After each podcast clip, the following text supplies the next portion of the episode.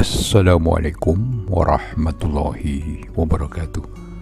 Salam sejahtera buat kita semua.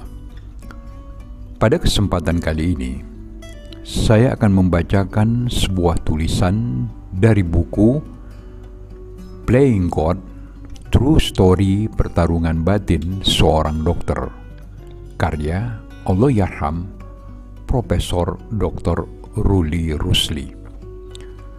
Saya akan membacakan tulisan dari buku ini pada halaman 126 yang berjudul Apakah keajaiban itu ada kekuatan ilmu?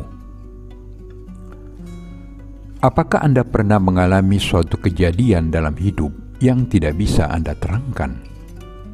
Kejadiannya ada dan nyata, tetapi tidak masuk nalar Anda Aku tidak sedang berbicara masalah yang gaib atau klinik.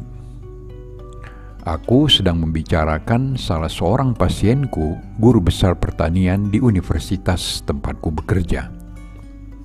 Beliau sudah menjalani cuci darah selama beberapa tahun. Mengingat posisi dan jasa-jasanya, beliau dapat melakukan cangkok ginjal atas biaya negara.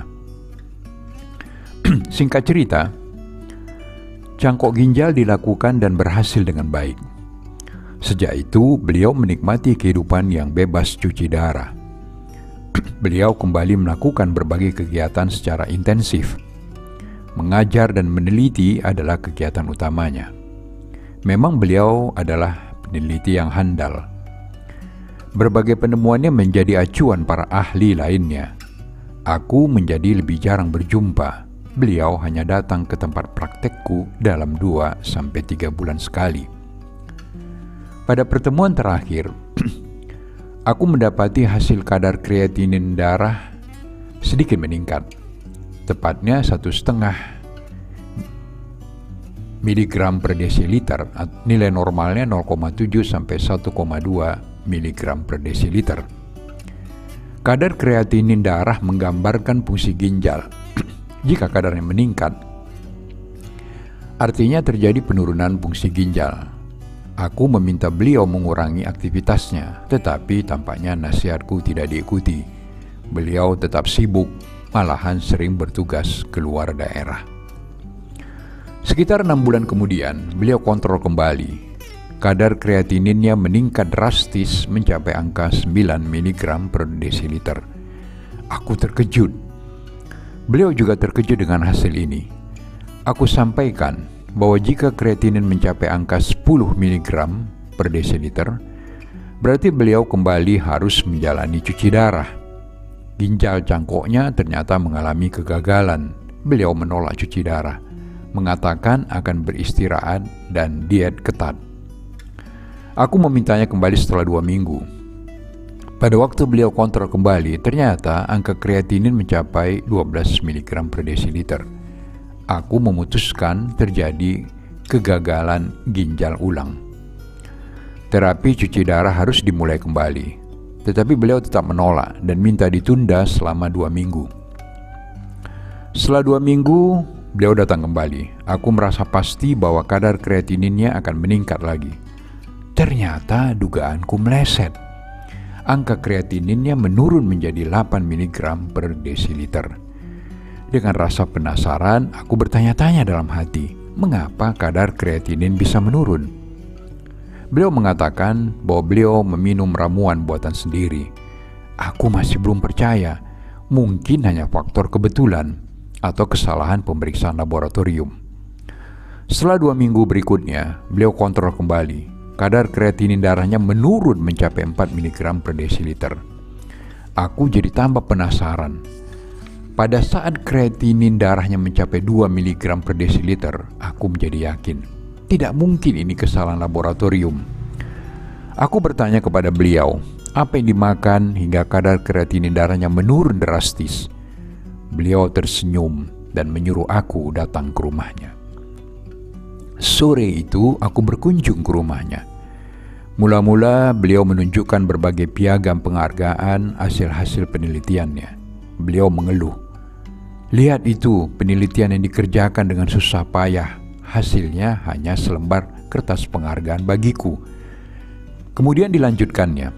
Kamu lihat sendiri bagaimana kadar kreatininku menurun. Aku menemukan formula sendiri yang dapat menurunkan kadar kreatininku. Tetapi sekarang formula ini akan saya jual. Carikan perusahaan obat yang mau membeli formula ini. Pada saat itu belum ada haki HAKI, hak atas kekayaan intelektual. Memang, jika formula itu diberikan begitu saja pada perusahaan obat, bisa-bisa ditiru. Tetapi, mana ada perusahaan yang mau membeli? Formula ini kan belum teruji melalui penelitian. Walaupun demikian, aku mengiyakannya. Selama sebulan berikutnya, aku mengikuti pelatihan di luar negeri.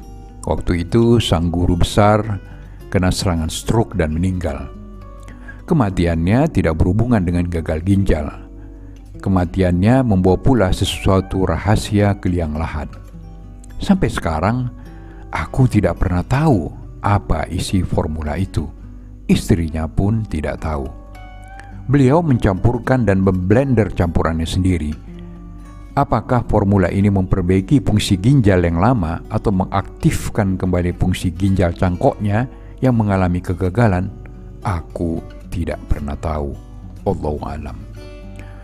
Sampai saat ini memang belum ditemukan obat apa pun yang dapat memperbaiki fungsi ginjal yang sudah menurun secara kronis. Obat-obatan yang diberikan hanya mencegah agar penurunan fungsi ginjal tidak berlangsung terlalu cepat. Jika ada seseorang atau cara pengobatan alternatif yang mengklaim dapat menyembuhkan penderita gagal ginjal kronis, harus diuji kebenarannya apalagi jika untuk itu ditarik biaya mahal, belum ada bukti ilmiahnya. Mereka biasanya memanfaatkan rasa takut seseorang terhadap cuci darah sehingga menjanjikan kesembuhan, padahal yang dijanjikan hanyalah angin surga. Setelah terjadinya revolusi industri pada abad ke-18, ilmu kedokteran ikut berkembang pesat. Berbagai penemuan baru diperoleh, Ilmu kedokteran modern seperti pada masa kini berkembang pada akhir abad ke-18 dan awal abad ke-19 di Inggris oleh William Harvey. Abad ke-17, di Jerman Rudolf Virchow dan Prancis Jean Martin Charcot, Claude Bernard. ilmu kedokteran modern atau ilmu kedokteran barat menganut dasar kedokteran ilmiah semua hasil-hasilnya telah diuji cobakan, menggantikan tradisi awal kedokteran kuno yang berdasarkan pengalaman-pengalaman. Penemuan Alexander Fleming pada September 1928 yaitu obat penisilin menandai abad baru dalam dunia antibiotik modern. Sejak itu berkembang berbagai obat antibiotik untuk melawan terjadinya infeksi. Jutaan orang telah terselamatkan dengan penggunaan antibiotik. Pada tahun 1967, Profesor Christian Barnard menjadi pelopor bedah modern ketika dia melakukan operasi cangkok jantung pertama di dunia. Sejak saat itu, dia telah menolong lebih dari 150 nyawa melalui bedah jantung. Berpuluh ribu lainnya diselamatkan oleh dokter-dokter bedah penerus Dr. Barnard. saat ini, operasi cangkok tidak saja dilakukan pada jantung tetapi juga ginjal, pankreas, hati, saraf, dan berbagai organ lainnya. Kedokteran berdasarkan bukti atau evidence-based medicine adalah tindakan yang kini dilakukan untuk memberikan cara kerja yang efektif dan menggunakan metode ilmiah serta informasi sains global yang modern. Namun, berbagai masalah dalam ilmu kedokteran tetap tidak diketahui Jangankan penyakit kanker atau AIDS yang obatnya belum ditemukan dengan jelas, penyakit akibat virus seperti influenza yang sering kita derita sehari-hari juga belum terang obatnya. Belum ada senjata untuk melawan virus yang menjadi penyebabnya. Demikian pula pengobatan terhadap gagal ginjal. Bayangkan jika pengobatan penyakit ini dipecahkan, tidak perlu lagi orang cuci darah atau cangkok ginjal orang yang bisa menemukan pengobatan seperti ini mungkin akan mendapatkan hadiah Nobel. Setidaknya, aku dan ratusan ribu pasien gagal ginjal di seluruh dunia akan mengusulkannya beramai-ramai. Aku juga mempunyai anekdot yang sering kutanyakan kepada mahasiswa bimbinganku, baik mahasiswa yang sedang melanjutkan pendidikan program master atau strata 2 maupun program doktor atau strata 3. Pada mereka aku sering bertanya, Hai kalian yang, yang ingin melanjutkan jenjang pendidikan kedokteran yang lebih tinggi, kalian tentunya sudah menguasai ilmu fisiologi, anatomi, dan berbagai ilmu lainnya. Jawablah pertanyaan mudah ini mengapa manusia dikaruniai dua buah mata, dua buah telinga, dua lubang hidung, tetapi mulutnya hanya satu. Aku sering menjadi geli. Jawabannya selalu bermacam-macam. Ada yang berdasarkan ilmu anatomi, ilmu fisiologi, ilmu patofisiologi. tak jarang mahasiswa yang menjawab secara filosofis berdasarkan ilmu agama ataupun secara diplomatis.